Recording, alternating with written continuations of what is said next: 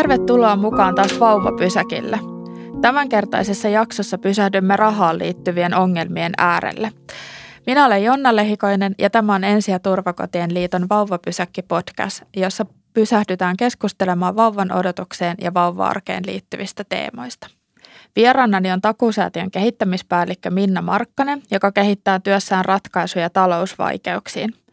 Minna kannustaa mielellään kaikkia puhumaan rohkeasti rahasta. Toisena vieraana on Hanna Nyleen, joka toimii hankesuunnittelijana taloudellinen väkivalta tutuksi hankkeessa. Tervetuloa mukaan Minna ja Hanna. Te ty- työskentelette molemmat rahan, rahaan liittyvien asioiden äärellä, niin onko teillä rahaan liittyvää stressiä elämässä? No on. Et ehkä se kuuluu kaikkien elämään ja ehkä teki, jos mietin sitä itseäni niin kuin rahan käyttäjänä, niin, niin ehkä ollakseni rehellinen, niin pakko sanoa, että ehkä tietyllä tavalla aika laiska ja mukavuuden halunen, mutta sitten taas toisaalta se, mikä ehkä on sitten tasapainottava voima, niin myös ehkä semmoinen varovainen, että jotenkin pidän siitä, että, että tota, on aina pientä puskurirahaa ja se tuo semmoista turvaa ja sitten ehkä nykypäivänä myös siihen tämmöistä ekologinen näkökulma siihen kuluttamiseen, mutta ei se mitenkään kauhean niin kuin selkeä ja mitenkään suunnitelmallinen se oma rahan käyttö on. Joo, kyllä komppaan Minnaa. Mm, lapsiperheessä tietysti saattaa tulla välillä kaikenlaisia yllätyksiä eteen ja sitä varten ne puskurit on tosi tärkeät, mutta kyllä tosiaan on joutunut viime aikoina tarkastelemaan esimerkiksi omia kulutustottumuksia. Ja, ja tota, tämän työn kautta on alkanut myöskin miettimään semmoista taloudellista tasapuolisuutta parisuhteessa ja perheen elatukseen liittyen, niin semmoisilla teemoilla viime aikoina olen vähän stressailut. Kuulostaa tosi tutulle toi, että, että lapsiperheessä niin sitä rahaa miettii vähän eri tavalla kuin sitten taas ehkä semmoisessa perhetilanteessa, missä niitä lapsia ei ole ja ja me ollaan paljon niin kuin näissä vauvapysäkkijaksoissa, me ollaan sen äärellä, että ollaan perheellistymässä, että on vauva syntymässä tai eletään sitä vauva-aikaa ja, ja siinä mielessä hyvin tuttua. Ja sitten toisaalta mä itse olen huomannut sen, että, että kun elämäntilanne muuttuu, niin myös se suhde siihen rahaan muuttuu sen myötä, että jos miettii, mitä, mitä se on ollut opiskelevana yksinhuoltajana ja mitä se nyt sitten on, niin ollaan ihan erilaisten kysymysten äärellä. Olipa tilanne mikä hyvänsä, niin rahasta ei ole aina kauhean helppo puhua. Ja ainakin itse huomaa, että, että, että se on monesti sellainen asia, että mä saatan tietää kavereista ja tuttavista aika paljon asioita, mutta sitten niinku tähän rahaan me ei niinku koskaan mennä. Että se on vähän semmoinen yksityisyyden linnake, mitä, mitä ei mielellään lähdetä avaamaan. Minkä takia siitä rahasta on oikeastaan niin vaikea puhua tai saatika sit siitä, että jos on jotain rahaan liittyviä pulmia, niin niistä ei oikeastaan kauheasti tykätä avautua läheisillekään ehkä me ajatellaan monesti myös sitä, että se raha on jollain tavalla joku ihmisarvon mitta ja sitten tietyllä tavalla, jos niitä ongelmia sen rahan kanssa on, niin sitten tulee sellainen häpeä ja ehkä tämä meidän kulttuurikin tietyllä tavalla niin kuin sitä mielikuvaa semmoisesta itsepärjäämisestä ja pärjäämisestä niin kuin ylipäätänsäkin on, on hyvin tämmöinen, että yksilön, yksilön oma vika, jos ei pärjää, niin nämä kaikki aiheuttaa sitten varmasti sellaista häpeää ja, ja sitten on vaikea ottaa niitä puheeksi ja moni, moni luulee, että on yksin näiden raha-asioiden kanssa, koska niistä ei puhuta. Ja sen takia niistä pitäisi juuri puhua, jotta huomattaisiin, että nämä raha-asiat koskettaa ja ongelmatkin koskettaa tosi isoa joukkoa ihmisiä.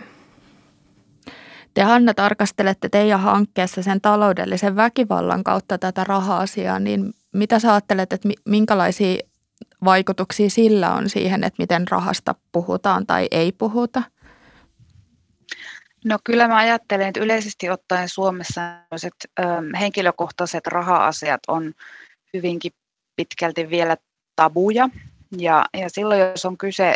taloudellisen väkivallan tilanteesta, niin ajattelisin, että väkivallan kohteena olevan voi olla tosi haastavaa nähdä ja tunnistaa sitä omaa tilannettaan ja, ja sitä niin kuin, mahdollista väkivaltaa tai hyväksikäyttöä, mitä siinä ympärillä on. Ja myöskin näissä tapauksissa niin siihen tilanteeseen puuttumiseen tai sitten asiasta puhumiseen niin voi liittyä monenlaista pelkoa ja turvattomuutta ja joskus ihan jopa turvallisuusriskejä. No on tosi niin kuin jotenkin tärkeä näkökulma. Mä ajattelen, että ehkä me voidaan vähän vielä palata tuohon myöhemmässä vaiheessa, että mitä se taloudellinen väkivalta on, koska se ei välttämättä ole niin, kuin niin tuttu, että me ollaan ehkä opittu jo vähän ymmärtää, että mit, mitä on lähisuhdeväkivalta ja miten se ilmenee, mutta tämä taloudellinen väkivalta sen, sen osana niin on ehkä uudempi asia, niin palataan siihen vielä. Mutta se on ehkä yksi syy, mikä voi olla siellä taustalla, kun, kun on näitä rahaongelmia tai rahaan liittyviä tota, huolia. Mutta mitä muita syitä sitten on, että miksi meillä on rahan, rahaongelmia? Siellä taustalla on kyllä ihan tosi monenlaisia syitä ja oikeastaan kaikki, mikä liittyy elämään ja elämän normaaliin elämänkulkuun, niin liittyy tietyllä tavalla siihen rahaan. Tai sitten tuossa aikaisemmin on mainita, että, että se raha näyttelee erilaista roolia eri elämän vaihe, niin kuin vaiheissa ja elämän muutoksista, mutta jo itsessään niin kuin elämä ja raha kulkee jollain tavalla koko ajan niin kuin käsi kädessä. Ja, ja sitten toki sit liittyy ihan myös paljon muita tämmöistä osaamattomuutta, taloustaitojen puutetta, pienituloisuutta – jo ylipäätänsä asumisen kalleutta ja, ja näitä syitä on ihan tosi lukemattomia. lukemattomia. Ja toki sitten yksi, mitä on paljon miettinyt, niin on myös semmoinen, että siihen rahaan liittyy myös tai huoliinkin voi liittyä tätä yksinäisyyttä, kun puhuttiin, että siitä on vaikea, vaikea puhua muiden kanssa, niin ehkä tämmöistä yksinäisyys, yksinäisyys ja tämmöinen muu, muu vielä sitten ehkä korostaa niitä, mutta tosi vaikea eritellä niin kuin yksittäisiä syitä, että niitä on lukemattomia. Ehkä sen verran vielä sanoisin, että, että myöskin että me ollaan ajateltu aina, että semmoiset niin ikävät niin kuin kriisit ja elämänmuutokset, työttömyys, sairaus, parisuhdeero, mutta sitten myöskin on tutkimuksia, joiden mukaan myös positiiviset elämänmuutokset voi aiheuttaa niin kuin rahahuolia ja, ja myös niin kuin ajaa, ajaa ihmisiä niin kuin ongelmiin ja esimerkiksi juuri lapsen syntymä, koska siinä tulot muuttuu ja menot, menot lisääntyy ja monella nuorella esimerkiksi ensimmäisen työpaikan saaminen on riski ylivelkaantua, koska siinä ehkä tulee se illuusio, että pienen opintotuen jälkeen, jälkeen se palkka, joka ei välttämättä kuitenkaan ole ehkä ihan niin iso, niin sitten tuleekin sellainen ajatus, että, että nyt on ikään kuin taivas auki ja tulee sitten ehkä enemmän kulutettua, että, että hyvin monenlaisia, mutta on tärkeää muistaa, että ei pelkästään nämä kriisit, vaan myös ihan positiiviset elämänmuutokset. Joo, tällaisia tilanteita mäkin törmään töissä paljon, mutta myös sitten esimerkiksi riippuvuuksiin. Eli, eli voi olla erilaisia riippuvuuksia, päihderiippuvuuksia, peliriippuvuuksia, tämän tyyppisiä tilanteita. Mutta myös tämä tämmöinen niin kuin, ylivarojen eläminen ja, ja semmoinen niin kuin, tavallaan ehkä semmoiset erilaiset arvot, että parisuhteessa toinen haluaa vaikka elää leveämmin tai siellä niin kuin arvo, kulutuksen pohjalla on erilaiset arvot. Toinen haluaa ostaa esimerkiksi ö, hienomman auton ja, ja vuokrata tai ostaa isomman kodin, jonka myötä sitten voidaan, voidaan niin kuin yhdessä pariskuntana ajautua talousvaikeuksiin. Mutta sitten nämä lähisuuden väkivaltatilanteet nimenomaan taloudelliseen väkivaltaan liittyen, niin siellä voi olla taustalla tilanteita, että joku, joku henkilö kontrolloi sinun tämmöistä taloudellista määräämisoikeutta tai valvoo ö, oman puolison rahan käyttöä. Hän saattaa myöskin salata niin kuin heidän yhteisiä tai, tai toisen niin kuin taloutta koskevia tietoja tai päättää yksin tämmöisistä kulutukseen liittyvistä asioista ja isoistakin niin kuin taloudellisista satsauksista, joka voi vaikuttaa velkaantumiseen. Ja perheen sisällä voi helpostikin olla niin kuin eroja elintasossa, jolloin toinen puolisoista ei välttämättä kanna niin kuin täysin sitä omaa taloudellista vastuutaan sitä perheen elatuksesta. Ja myös erotilanteet on, on sellainen, sellainen tilanne tosiaan, että siellä voi yhtäkkiä ajautuakin aika haastavaan tilanteeseen, jos puhutaan esimerkiksi ö, ositukseen liittyvästä manipuloinnista tai sitten elatusmaksuista kieltäytymisestä tai, tai vaikka tämmöisistä hyvin pitkittyneistä huoltoriidoista. Tätä, tätä eroon liittyviä niin talousvaikeuksia me jonkun verran sivuttiinkin noissa aikaisemmissa jaksoissa, missä puhuttiin erosta vauva, vauvaperheessä ja vauva-aikana ja jotenkin mä ajattelen, että te nostatte aika samoja asioita esiin, mitä nousi siinä, kun me mietittiin, että miten sitä parisuhdetta sitten voisi niin kuin valmistaa tai että miten valmistautua siihen, että se perheelämä tulee muuttumaan ja parisuhde tulee muuttumaan, niin jotenkin tämä tärkeys siitä, että käydään keskustelua yhdessä, että mi- mihin me rahaa käytetään ja kuka vastaa mistäkin kuluista ja, ja niin kuin tämmöistä yleistä turvallisuuden luomista siihen, siihen suhteeseen. Mm, mä sen verran haluaisin tähän vielä lisätä yhden asian, että, että meillä on niin kuin varmaan myös paljon sellaisia perheitä, jotka elää niin kuin käy työssä ja, ja niin kuin elää vaikka pääkaupunkiseudulla, jos asumiskustannukset on aika valtaisat, että et se, siitä huolimatta niin kuin se palkka, minkä saa siitä työstä, niin ei vaan riitä siihen perheen elättämiseen ja se voi olla niin kuin monelle semmoinen, että, että siitä on vaikea niin kuin nähdä niitä ulospääsemisen teitä, että koska mä teen, teen työtä kuitenkin koko ajan ja, ja semmoista haastetta. Ja se on varmaan yksi sellainen niin kuin il, ilmiö, joka on täällä ja varmaan muuallakin Suomessa kyllä näkyvillä. On ja sitten myöskin tämmöinen jatkuva pitkään jatkunut niukkuus, niin, niin on, on myöskin se, että se vie voimavaroja ja tietyllä tavalla vielä ehkä sitten niin kuin tekee sen tilanteen raska, raskaaksi, että on eri asia olla tilapäisesti ehkä niin kuin maksuongelmissa tai, tai pienituloinen, mutta sitten jos se jatkuu ja sitten nimenomaan ehkä se hyvä kysymys, mitä me paljon pohditaan myös – yhteistyössä vaikka Ensi- ja Turokotien liiton kanssa, että miten sitten luoda sitä toivoa mm. semmoiseen niin kuin pitkään jatkuneeseen tilanteeseen, mistä löytää niitä mielekkäitä tekemistä ja sitä mielekkyyttä sitten siihen arkeen. Jos rahat on tiukilla, niin se on myöskin semmoinen hyvä kysymys, johon ei ole helppoa vastausta olemassa. Joo, ja tässä tuntuu, että, että on joitain niin raportteja ja selvityksiä tullut, että, että perheissä sitten tosi niin kuin tai monesti laitetaan sitten aina ne lasten niin kuin tarpeet, tarpeet aikuisten tarpeiden edelle ja, ja sitten ehkä tingitään siitä omasta hyvinvoinnista ja omaa jaksamista tukevista asioista, mikä sitten ehkä vielä pahentaa sitä tilannetta se aikuisen näkökulmasta. Mutta tässä, tähän oli yksi seuraus on tavallaan se, se oman, aikuisen oman hyvinvoinnin, niin kuin, että miten se siihen vaikuttaa ja sitten toisaalta niin kuin se semmoinen, mitä sä sanoit, että se on se jatkuva huoli ja semmoinen stressi, mitä siitä voi seurata. Mutta mitä muita niin kuin seurauksia tämmöisillä talousvaikeuksilla voi olla siellä perheen elämässä? Mä ajattelisin, että, että taloudella ja talousvaikeuksilla on isoja vaikutuksia perheen elämään ja, ja erityisesti just sen kautta, että, että se voi mm, aiheuttaa perheessä tätä ylikuormitusta ja myöskin ristiriitoja ja, ja sitä kautta voi kulminoitua esimerkiksi jopa lähisuhdeväkivaltana. Tällä taloudellisella väkivallalla, jos siitä puhutaan, niin silloin erittäin kielteisiä seurauksia kokijoille ja tietysti myöskin mahdollisille perheen lapsille. Eli ne on hyvinkin tämmöisiä merkittäviä, pitkäaikaisia, jopa koko elämän kestäviä vaikutuksia. Esimerkiksi terveydentilaan liittyen, työssäkäyntiin, koulutukseen ja tietysti sit sosiaaliseen ja taloudelliseen tilanteeseen liittyen. Eli ihan tämmöistä köyhyyttä, velkoja, maksuhäiriömerkintöjä, jopa kodittomuutta. Mutta on myöskin hyvä tietää ja tiedostaa lapsiperheissä, että raha- ja talousasiat on yksi semmoinen yleisimmistä riitojen ja konfliktien syistä lapsiperheissä. eli sitä kautta ajatellen niin olisi tosi hyvä niistä asioista jopa niin kuin ennaltaehkäisevästi pystyä keskustelemaan perheessä ja, ja sopimaan. Niin ja itsekin ajattelen niin, että, että tota, niin mitä varhaisemmassa vaiheessa pystyisi niin kuin puhumaan niistä raha-asioista ja vaikeuksista joko sitten niin kuin perheen puolisolle tai perheessä lähipiirissä tai sitten ihan niin kuin hakea ammattiapua, niin sit säästyttäisiin ehkä sitten semmoiselta niin kuin huono-osaisuuden kierteeltä, että itse näen työssä paljon sitä, että, että ne talousvaikeudet aika äkkiäkin lähtee sitten, niin kuin tulee se kierre ja sitten sitä on, tuntuu, että sitä on vaikea, vaikea katkaista ja sitten just kun sitä apua ei haeta, niin se tilanne pahenee. Itse jotenkin haluaisin myös luoda sitä toivoa siitä, että, että se tilanne, tilanne tota, vaikka se tuntuu, tuntuu kurjalta ja siinä on paljon, paljon solmuun menneitä asioita, niin siitä, siitä huolimatta niin apuakin on saatavilla ja se tilanne ei, ei tarvitse olla siltä, vaan että tarvitsee niin kuin –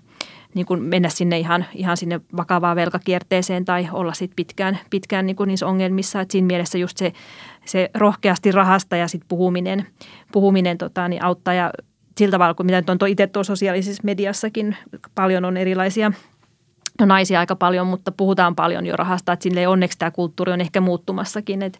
että me vielä ehkä pu, ehkä se puhe on vielä enemmän semmoista menestyjäpuhetta, että siellä puhutaan säästämisestä ja sijoittamisesta, mutta koko ajan enemmän enemmän ainakin omiin silmiin osuu myös niitä, joista puhutaan maksuhäiriöistä ja ulosotosta ja ennen kaikkea siitä, että tsempataan muita. Että siellä on musta tosi hienoa vertaistukea sieltä saatavissa, että, että kerrotaan, että on käynyt näin ja just, just tota, niin pari päivää sitten törmäsi semmoiseen tiliin, jossa oli nuori, nuori saanut 17-vuotiaana lapsen ja sitten jäänyt yksin ja kertoi, miten se ajoi sitten pikavippikierteeseen ja nyt hän on, hänellä menee tosi hyvin ja hän on selättänyt ne ongelmat ja on asunto nettosäästäjä, että, että myös tätä olisi minusta tosi tärkeää niin kuin korostaa tätä, että, että vaikka siellä on paljon ongelmia ja ne ei ole helposti ratkaistavissa, mutta tietyllä tavalla myös se, että, että aina sitten kuitenkin löytyy niitä ratkaisuja ja näistä selviää. Ja mä ajattelen kanssa, että toi on ollut tosi, tosi hienoa niin jotenkin nähdä, että miten, miten niitä raha-asioita otetaan koko ajan enemmän ja enemmän puheeksi ja just näitä selviytymisen tarinoita. Jotenkin ylipäätään se toivon näkökulma, mikä siihen liittyy. Ja ehkä jotenkin itse on sitä miettinyt, että, että kun on, on tietyllä tavalla 90-luvun laman kasvatti ja silloin niin kuin se talousvaikeus oli jotenkin semmoinen, että siihen maailma romahtaa, niin että kuinka paljon me kannetaan jotenkin niitä näkemyksiä vielä itsessämme ja sitten todellisuudessa onkin niin kuin asioita, joita pystytään tekemään ja aika niin kuin haastavistakin tilanteista on nähtävissä niin kuin ulospääsyä. On ja velkaongelmiahan liittyy ihan tosi paljon kaikenlaisia myyttejä ja sellaisia niin kuin vääriä tietoa. Just toi kotit on 90-luvun lamaan ja itse on on tota, niin, niin kuin periaatteessa työurani aloittanut siitä, että, että olin pankistöissä, jossa näitä 90-luvun laman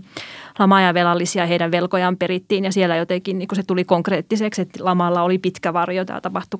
2000-luvun alussa, mutta, mutta sitten taas toisaalta niin meidän lainsäädäntö on mennyt tosi paljon eteenpäin ja on tullut tosi paljon uusia – uusia niin kuin, mahdollisuuksia ja sillä tavalla niin kuin, ehkä nämä myytit elää, elää sitten ehkä tarpeettomastikin. Että moni kokee, että jos on menettänyt luottotiedot tai joutunut ulosottoon, että, että se oli sitten siinä, että ei ole enää mitään tehtävissä, niin näin ei, ei tosiaankaan ole. Että, että siinä mielessä niin kuin on hyvä muistaa, että kyllä me yhteiskuntanakin ollaan kehitetty sieltä, kehitetty sieltä lama-ajasta, että me, ollaan, me on paremmat niin kuin lainsäädännöt ja muut järjestelmät kyllä, mitä oli silloin. Että kyllä sieltä on onneksi opittu kumminkin niistä kohtaloista, mitkä oli kumminkin aika aika karuja kohtaloita. Mä mietin tota, että, että sä Hanna viittasit tuossa jo aikaisemmin jotenkin tähän, että kuinka, kuinka niin kuin eri tavoilla se ö, talousvaikeus voi vaikuttaa siellä perheessä ja perheenjäsenten hyvinvointiin. Ja, ja mä ajattelen, että tämä on niin kuin yksi näkökulma, että et, et, niin kuin kuin se on ollut niin kuin syv, syvälle menevää se kokemus, mitä me ollaan lapsena koettu. Ja sillä tavalla se varmaan, niin kuin mä että, että ihan yhtä lailla niin kuin jos lapsi kasvaa siellä talousvaikeuksissa olevan perheen keskellä, niin sillä on vaikutuksia jollain tavalla ehkä siihen lapsen elämään, ei aina tietenkään. Mutta mitä siitä tiedetään, että minkälaista niin kun, tai minkälaisia seurauksia sillä saattaa olla sen lapsen näkökulmasta? Joo, hyvä kysymys. Tota, tästä on suhteellisen tuoretta tutkimustietoa olemassa ja, ja siitä näkökulmasta, että se taloudellinen niukkuus voi aiheuttaa nimenomaan sitä, että siihen niihin vauvan perustarpeisiin ei, ei pystytä samalla tavalla vastaamaan, koska se tilanne voi aiheuttaa tämmöistä ylikuormitusta ja ristiriitoja, mitkä sitten toisaalta voi vaikuttaa siihen lapsen kehitykseen. Eli, eli tämmöisen niin kuin melko tuoreen THL ja Turun yliopiston tutkimuksen mukaan niin vauvaikäisenä koetun perheen köyhyyden vaikutukset, niin ne voi olla vielä havaittavissa nuoruusiässä. Sillä tavalla, että siellä voi esiintyä mielenterveysongelmia tai, tai matalaksi jäävää koulutustasoa ja rikollisuutta jotenkin mä ajattelen oman työn näkökulmasta, että tässä niin kuin taloudellisessa tasavertaisuudessa ja, ja asemassa niin on myöskin näkö, nähtävissä tämmöinen ylisukupolvisuusnäkökulma, eli semmoinen niin kuin, ä, periytyvät mallit ja ehkä se pohjautuu sieltä osittain myöskin niin kuin siitä, että millä tavalla suhtaudutaan talous,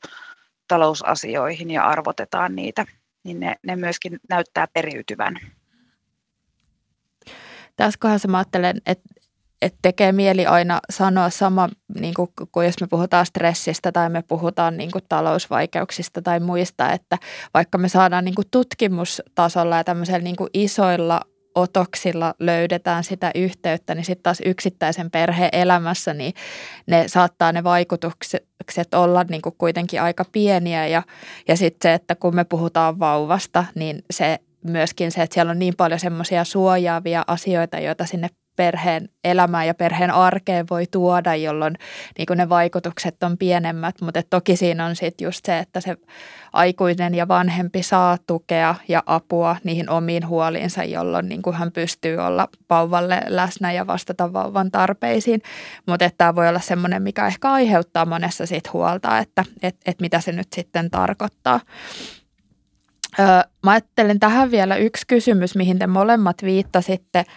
on, on jotenkin, niin kuin, että tässä on, tässä on sellainen taso, että, että, että me puhutaan niistä rahataidoista ja suhtautumisesta rahaa ja niihin malleista, mitä me ollaan saatu, mitä on niitä semmoisia niin yksittäisen ihmisen niin kuin arjessa olevia asioita. Ja sitten on se toinen taso, mihin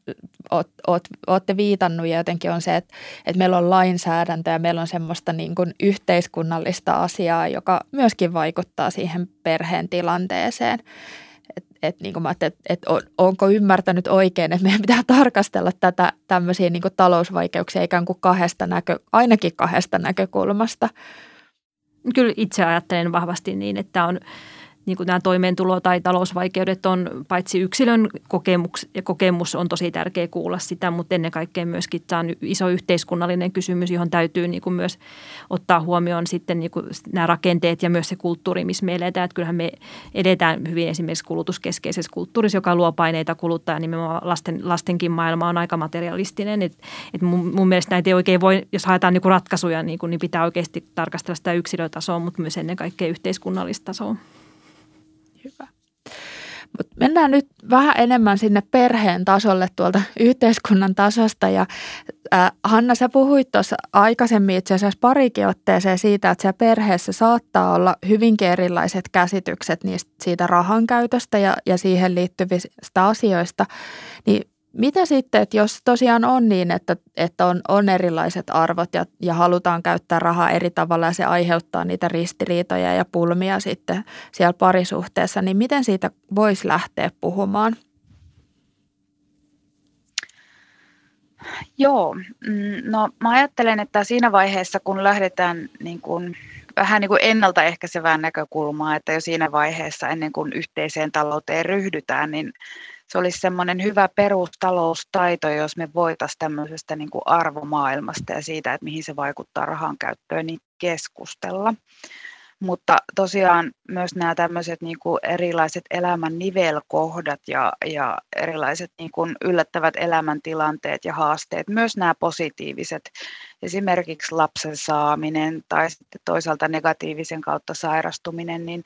niin olisi hyvä keskustella niistä, että miten niin kuin näiden muutosten aiheuttamista muutoksista taloudessa, että miten, niin kuin, miten raha-asiat pystytään hoitamaan sellaisessa tilanteessa, kun esimerkiksi toisen tulot tippuu, ja mitä tapahtuu, jos toinen sairastuu, tai entäpä jos tulee ero. Ja tokihan näihin pystyy myös varautumaan jonkin verran erilaisilla ihan tämmöisillä sopimuksilla, että puhutaan vaikka avioehdoista tai avoliittosopimuksista, velkakirjoista, testamenteista, tämän tyyppisistä asioista. Mutta mä ajattelen, että jos se tilanne on, on sillä tavalla, että se on niin kuin haastavaksi muuttunut ja ne rahatilanteet helposti kärjistyy siellä tai rahakeskustelut konflikteiksi, niin silloin ehkä olisi hyvä hakea tämmöistä ulkopuolista keskusteluapua,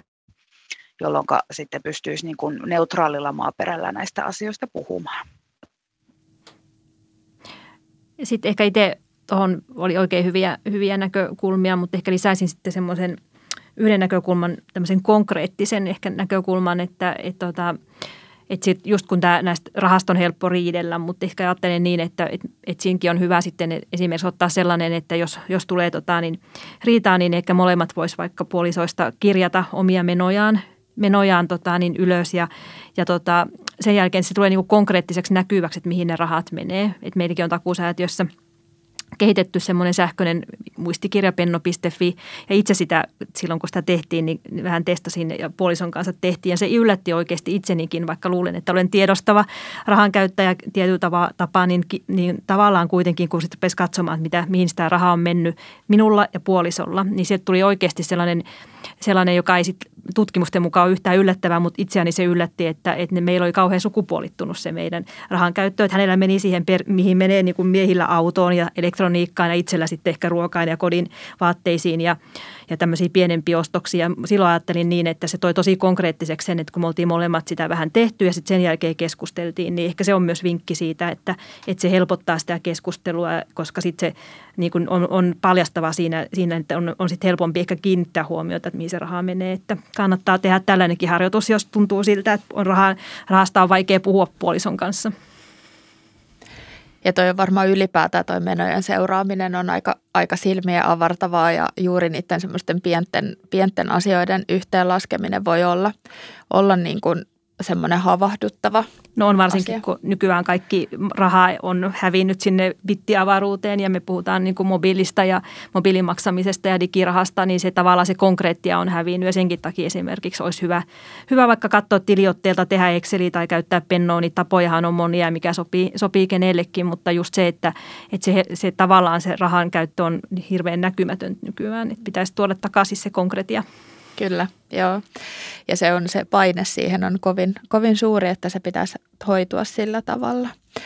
No mitä sitten, että minkälaisia on semmoiset merkit, ää, joihin olisi hyvä kiinnittää huomiota tai milloin viimeistään olisi niin kuin perheessä pysähdyttävä raha-asioiden äärelle ja, ja ruvettava miettimään, että nyt, nyt me ollaan niin kuin ehkä sellaisessa niin kuin riskikohdassa, että, että meillä saattaa pian olla isojakin ongelmia tai että tässä kohdassa kun me haetaan apua, niin että että se olisi niin kuin hyvä, hyvä ottaa ehkä ulkopuolista mukaan pohtimaan sitä meidän perheen rahatilannetta. Teille vaikka Minna, kun teille tulee niin kuin asiakkaita, niin minkälaisessa tilanteessa he hakeutuu, niin että et on niin kuin, ollaan jo siinä talousvaikeuksien niin kuin äärellä tai on jo ihan selkeästi sit talousvaikeuksia, että minkälaisia merkkejä siellä on? No kyllä meillä sitten on jo, on jo selkeitä niin kuin tavallaan niitä, niitä merkkejä niissä talousvaikeuksissa. Tai aika tyypillinen on sitten esimerkiksi, että, että vuokrat on jäänyt maksamatta tai rästiin, että on pyri, tavallaan se raha on mennyt sitten elämiseen, että ei ole enää enää tota, riittänyt sitten vuokraan tai ylipäätänsä, että laskuja, laskuja, jotka tulee, niin niitä ei pystytä eräpäivänä maksamaan ja se laskupino kasvaa sitten ja postiluukusta rupeaa tulee perintäkirjeitä ja sitten tavallaan siihenkin liittyy se, että se perintä on niin ahdistavaa, että sitten ei enää halutakaan halutakaan niin kohdata sitä ja sitten ne jää ne laskupinot avaamatta. Et sit, ja tämä on just se, ehkä se, just se kriisi, semmoinen niin kriisin alkaminen, että sitten kun pitäisi lähteä siinä tilanteessa hakemaan sitä apua, niin sitten moni haluaa niin ehkä laittaa pään pensaaseen ja, ja sitten tota, se tilanne eskaloituu siitä ja tavallaan se on musta ihan ymmärrettävää, koska kyllähän me kaikissa, kaikissa meissä on se sitä rakennettu tietyllä tavalla, että pyritään niin kuin välttämään epämukavia asioita, niin tämä on ehkä semmoinen, mitä mekin paljon mietitään, että miten, miten me pystyttäisiin vielä niin kuin enemmän rohkaisemaan ihmisiä tulemaan me, ottamaan esimerkiksi takuusäätiö ajoissa yhteyttä. Ja ylipäätänsä tämä niin kuin tämmöinen että on paljon, meillä niin kuin puhuttiin, että äsken tuosta mobiilirahasta ja digirahasta, mutta sitten yksi, mikä meillä näkyy tosi paljon, on nämä osamaksut, että kyllä niitäkin tavallaan esimerkiksi verkko-ostamisessa ihan hirveästi tota, markkinoidaan meille aggressiivisesti, eli niitä on helppo sitten ikään kuin ostaa vähän yli varojensa, kun tarjotaan tällaista helppoa osamaksuvaihtoehtoa ja sitten varsinkin, jos on pienet tulot, niin osamaksusta tulee helposti tämä kuuluisa iso virta. Et hyvin, hyvin tämmöisiä monia, mutta ehkä se oma ajatus on, että heti kun alkaa tuntua siltä, että ne arjen menot jää jotenkin rästiin tai ahdistaa, niin siinä vaiheessa pitäisi, pitäisi hakea apua tai ottaa jollain tavalla muuten sitten puheeksi, puheeksi jonkun läheisen kanssa nämä raha-asiat. Joo, ja mä näen myös työssäni paljon, paljon niitä tilanteita, missä perheessä se talousvastuu jakautuu epätasaisesti tai, tai jompikumpi kokee semmoista epäreiluutta siinä ilman, että siitä asiasta on niin kuin yhteisesti sovittu ja, ja keskusteltu. Eli siinä voi olla sillä tavalla tilanteita, että toinen, toinen niin kuin esimerkiksi pienemmästä palkastaan maksaa suhteessa paljon enemmän semmoisia perheyhteisiä tai, tai lasten menoja. Ja tota, voi olla tämmöinen tilanne, että toinen voi kokea, että hänellä ei ole niin kuin mahdollisuutta vaikuttaa niihin perheen talousasioihin tai, tai jopa vaikka hankkia omaa toimeentuloa. Ja eron yhteydessä sitten se ero on tietysti sellainen tilanne, mikä vaikuttaa tosi paljon siihen, siihen niin kuin taloudelliseen tilanteeseen, mutta siinä myöskin siitä taloudesta saattaa tulla ikään kuin semmoinen koston väline, jolloin, jolloin ehkä semmoinen yhteisen niin kuin omaisuuden osituksesta tai lapsen elatuksesta tai huollosta tulee semmoinen kärjistyvä erimielisyys itsekin ajattelen niin, että, että pitäisi osin parisuhteen alkuvaiheessa pystyä niin kuin sopimaan siitä perheen sisäistä rahan käytöstä. Että jos se jää puhumatta ja sopimatta, niin helposti ajaudutaan johonkin tiettyyn tilanteeseen ja sen jälkeen se puheeksi ottaminen on vaikeaa. Varsinkin, jos sitten on joku kriisi, niin sitä vaikeampaa se on. Ja jotenkin itse myös ajattelen sitä, että, että, että jokaisella niin pitäisi olla myös mahdollisuus käyttää omaa rahaa, että on ne omat rahat ja omat menot ja sitten on ne perheen yhteiset. Ja sitten niistä perheen yhteisistä menoista pitäisi jollain tavalla niin kuin tasapuolisesti sopia, että miten ne sitten maksetaan, mutta, mutta sekin on musta, olisi hyvä korostaa, että meillä jokaisella on myös tietyllä tavalla se oikeus siihen omaan rahan käyttöön. Niin ja mä jotenkin ajattelen, että tämä on noissa meidän vauvapysäkkiryhmissä tullut esiin, kun siellä puhutaan taloudesta ja, ja niin kuin rahasta odotusaikana, niin jotenkin just tämä tämmöinen havahtuminen siihen, että, että, että itse asiassa perheessä saatetaankin arvottaa erilaisia hankintoja hyvin eri tavalla ja, ja niin kuin joihinkin saa, saa käyttää paljon rahaa ja sitten taas ehkä johonkin to, toisenlaiseen hankintaan, käyt, niin kuin, että käytettävä rahasumma pitää olla huomattavasti pienempi ja se voi aiheuttaa, että se on kyllä, tuntuu, että se on tosi tärkeää, että siitä puhutaan jo siinä vaiheessa, kun perhettä ollaan perustamassa – ja sitten mä ajattelen, että itse jotenkin ehkä miettii myös sitä, että sit jos toisaalta on, on niin kuin se perheen taloudellinen tilanne on tosi niukka ja niin kuin siitä rahasta on sillä tavalla puutetta, niin sitten jotenkin ehkä se voi myös tehdä sen, että, että saatetaan myös olla niin kuin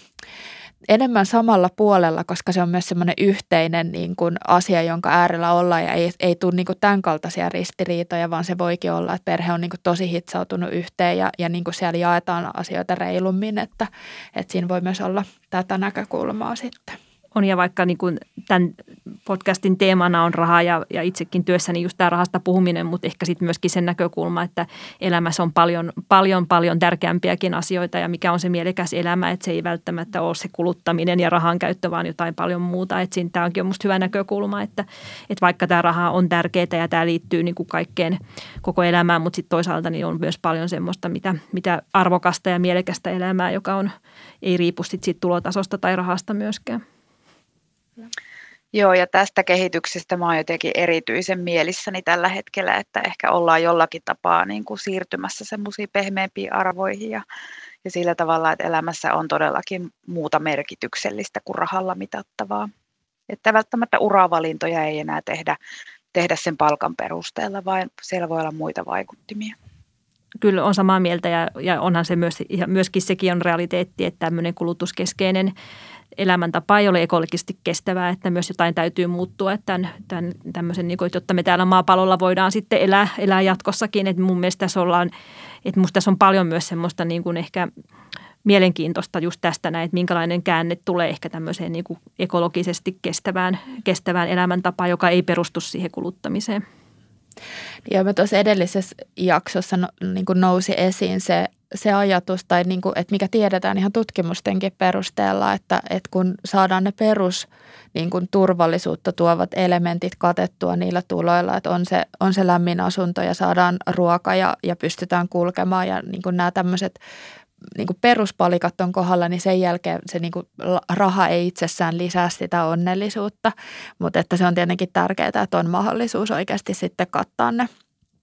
perusmenot. Mm. Mutta sä olit Hanna sanomassa jotain, mä täällä innokkaana höpötin päälle. Mä olin varmaan lisäämässä tuohon sitä, että, että tota, kun katsoo tätä niin kuin, oman nuorison ikäistä ja he, heidän sukupolven tapaa ajatella, niin, niin vertaa omaan sukupol- sukupolveen, mä oon reilu nelikymppinen, niin huomaa selvästi, että siellä on hyvin erilaisia asioita, mitä niissä, kun tehdään elämän suuria päätöksiä esimerkiksi koulutuksen suhteen tai, tai vaikka asunnon hankkimisen suhteen, niin ne, ne niin kuin haaveet on hyvin erilaisia kuin ehkä niin kuin mun sukupolvella ja minusta vanhemmilla ja se on mun mielestä oikeastaan vaan pelkästään positiivinen kehitys tällä hetkellä. Samaa mieltä. Ehkä just tämmöinen yksilökeskeinen suorittaja, jos me päästäisiin ehkä siihen semmoiseen kohtuu, kohtuullisuuteen ja sitten myöskin tämmöiseen yhteisöllisyyteen, niin uskon, että sieltä löytyy myös avaimia myös tämmöiseen niin kuin liikakulutukseen ja tämän tyyppiseen niin kuin sen, sen, että mun, niin kuin sanoin, niin tässä ajassa on jotenkin tosi mielenkiintoisia niin kuin ilmiöitä paljon. Kyllä, tästä me taitaa olla kaikki todella samaa mieltä, että, että on paljon semmoisia positiivisia merkkejä ilmassa. Tuntuu vähän tylsältä nyt viedä tämä keskustelu vielä pikkasen takaisinpäin niihin talousvaikeuksiin ja mä ajattelen, että Mä oon joskus nähnyt Minna teidän sivuilla, taitaa olla ihan semmoinen niin listaus, että sit jos on vaikeuksia selvitä niin kuin laskuista, että mitkä, missä tärkeysjärjestyksessä ne kannattaa niin kuin maksaa niitä laskuja. Joo, nyt itsekin rupesin muistelemaan, että muistanko sen listan, listan oikein, mutta kyllä se niin ensimmäinen on kuitenkin niin kuin tämä asuminen. Että kyllä se on niin, että moni, moni tavallaan ajattelee niin, että jos on, on tota, niin tullut se perintäkirja jostakin kulutusluotosta tai, tai laskusta, niin sitten mieluummin, kun se perintäkirja on aika pelottava, siinä uhataan maksuhäiriömerkinnällä ja, ja tota, niin ulosotolla, niin moni sitten ajattelee, että no jätänpä tämän vuokran maksamatta ja maksan tämän laskun ja sitten sit siinä ehkä käykin niin pahimmassa tapauksessa, että ne vuokrat jää rasti ja tulee häätö. Että kyllä se asuminen on, että siitä ei kannata tinkiä ja sitten ylipäänsä muutkin tämmöiset tärkeät, tärkeät menot, e-, elämisen perusmenot ja, ja sitten vasta kolma, sitten tavallaan ne luotot ja laskut laskut tulee myöhemmin sitten, niistä ei ole ehkä niin katastrofaalisia seurauksia kuin sit asunnon menettämisestä, että – että tavallaan se meidän, meidän ehkä se nyrkkisääntö on, että, että ne perus, mitkä niin on, on tavallaan sen peruselämisen ja asumisen menot, niin niitä pitää priorisoida. Ja sitten sen jälkeen, niin jos käy niin, että on, on niitä osamaksuja ja, ja kulutusluottoja tullut, niin sitten ottaa yhteyttä sitten neuvoviin tahoihin. Varmaan kohta puhutaan niistäkin sitten, mutta et ideana on se, että et ei, ei tinki, tinkisi niistä niin vuokrasta varsinkaan. Ja teidän sivuilla on tosi paljon tärkeää niin tietomat, että on tosi hyvin niin kuin havainnollistettu, että mitä, mitä niin kuin lähtee tekemään, mutta et, no, mitä ne on ne semmoiset auttavat tahot, johon kannattaisi olla yhteydessä? No niitäkin on oikeasti aika paljon. Et, no ensimmäinen varmaan sellainen tulee, että valtion oikeusaputoimistoilla on tämä talous- ja velkaneuvonta, joka on ihan julkista palvelua maksutonta. Eli sieltä löytyy, löytyy sitten niin kuin eri puolta Suomeen, siellä on ihan henkilökohtainenkin vastaanotto, että voi mennä talous- ja velkaneuvojan kanssa vähän selvittämään sitä omaa tilannetta ja miettii niitä ratkaisuvaihtoehtoja. No sitten on toki takusäätiöllä on, on tällaista niin kuin puhelin- ja chat-neuvontaa, eli meille, meille voi olla sitten matalalla kynnyksellä ja myös anonyyminä, että me ei, me ei kysellä nimiä eikä, eikä henkilötunnuksia, vaan että se voi olla semmoinen, että jos niin kuin puhuttiin, että se häpeä, niin sitten ehkä se ensimmäinen matala kynnys ylitettävänä, että, että voi olla meihin yhteydessä. Ja sitten paljon järjestöillä, järjestöillä on, on paljon, jotka kohtaa eri elämäntilanteissa olevia ihmisiä, ensi- ja turvakotien liitto muun muassa, ja on paljon sitten, että voi, voi olla tämmöistä rahaa, rahaa liittyvää keskustelua ja tukea ja, ja semmoista vierellä kulkemista. Ja sitten jos puhutaan sitten, että on, on tota, niin vaikeuksia esimerkiksi saada ruokaan rahaa, niin sitten esimerkiksi seurakunnan diakoniatyöntekijä tai sitten sosia- kunnan sosiaalityön työstä voi saada niin kuin to- toimeentulotukea ja ja tosissaan nämä kaikki, mitä tässä luettelin, niin on, on maksuttomia ja, ja sitten tarjoaa erilaista tukea. Että ehkä se ajatus siitä, että yksin ei kannata jäädä. Takusäätiön nettisivuilla on, on koottu tämmöistä listaa, niin kuin sanoitkin, että jos sieltä, sieltä kannattaa katsoa, niin lähtee rohkeasti kysymään apua, että, että paljon on paikkoja. Toivon, että tulevaisuudessa näiden eri, tämä luettelin, niin myös me yhteistyö tiivistyy, että, että voidaan auttaa tukea sitten kokonaisvaltaisesti myös. Että harvoin on niin, että pelkästään sitä raha-asiaa, vaan ehkä koko sitä elämäntilannetta voisi pohtia sitten samassa Kyllä. Ja äh, mä olen siinä käsityksessä, että, että osa näistä palveluista voi ottaa yhteyttä ihan omaisena ja kysyä neuvoa näihin ti, niin tilanteisiin, jos näyttää sille, että omalla läheisellä on, on niin kuin ongelmia. Niin. Kyllä voi, että meille tuohon velkalinjaan tai kysy rahasta chattiin voi olla, voi olla sitten läheisen puolesta yhteydessä. Itse paljon onkin, että se esimerkiksi, mistä taidettiin jo mainita, niin se peliriippuvuus on semmoinen, että sitä on, on vaikea, niin kuin ehkä sen, kenellä on se peli, pelaamisen kanssa haasteita ja ongelmia, niin on vaikea ehkä tunnistaa ja tunnustaa, niin silloin yleensä lähe, läheiset on ne, jotka on meihin yhteydessä ja voidaan sitten pohtia. pohtia niin kuin ehkä toinen näkökulma on myös, että et, et läheistäkin nämä, jos on, on, on puolisolla tai lähipiirissä on, on talous- tai velkavaikeuksia, niin nehän kuormittaa läheistäkin, vaikka hänen oma talous olisi, olisi kunnossa. Mutta sitten siellä on myös se, että, että näissä on myös riski sitten, että läheiset auttaa ja tukee ehkä liikaakin joustaa ja yrittää, yrittää auttaa ja silloin oma talous saattaa mennä myös epätasapainoon, että, että kannattaa olla sitten myös läheisen puolesta meihin yhteydessä. Mitä Hanna sitten, että jos epäilee, että, että omassa suhteessa on taloudellista väkivaltaa, niin mitä siinä tilanteessa voi sitten tehdä tai mitkä on niitä ensimmäisiä askeleita? Olisi tosi tärkeää kertoa asiasta jollekin taholle. Aloittaa vaikka ihan sillä, että kertoo jollekin luotettavalle ystävälle tai, tai sitten ammattilaiselle, semmoiselle, mikä tuntuu itsestä hyvälle. Et esimerkiksi ä, väkivaltatyön avopalvelut ympäri Suomea, niitä on niin kuin, ainakin suurimmilla paikkakunnilla ympäri Suomea, niin, niin sieltä saa hyvää apua. Ä, sitten esimerkiksi nettiturvakodin chattipalvelut, nollalinja, mm, sinne voi soittaa tai, tai sitten jos nämä liittyy tämmöisiin niin kuin, ö, rikostilanteisiin, niin rikosuhripäivystys voi olla semmoinen taho. Et meillä on avattu meidän hankkeelle nettisivu taloudellinen vakivalta.fi, niin sieltä löytyy paljon näitä, näitä paikkoja, mistä pystyy saamaan taloudelliseen väkivaltaan erikoistuneilta ammattilaisilta apua. Ja, ja tota, siellä on ihan vaikka sähköinen ajanvarauskin, jos haluaa sitä käyttää. Et on tosi tärkeää niin kun hyvissä ajoin hakea apua ja sillä tavalla pohtia omaa tilannetta ammattilaisen kanssa ilman, että olisi vaikka mitä akuuttia avun tarvetta, että jos vaan haluaa niin kuin pohdiskella sitä omaa lähisuhdettaan. Ja vaikka me nyt ollaankin niin kuin va- vauvaperhe-chatissa, niin ehkä tässä kohdassa on hyvä muistuttaa, että meillä on myös palveluita, jotka on suunnattu vanhusväestölle, jotka sitten kärsii väkivallasta ja, ja niin kuin, että voi koskettaa hyvin laajasti eri ikäpolvia. Me tähän, tästä jo vähän niin kuin käytiin keskustelua ja viitattiin tähän, että talousvaikeuksista sel, selviäminen niin kuin on mahdollista ja ehkä se semmoinen toivon näkökulma elää tällä hetkellä paremmin, mutta että et, et, minkälaisia niin kuin polkuja siihen liittyy tai, tai että niin kuin, onko se semmoinen helppo ja nopea tie, että päästään siitä eteenpäin? No ei ole kyllä, että se täytyy sanoa, että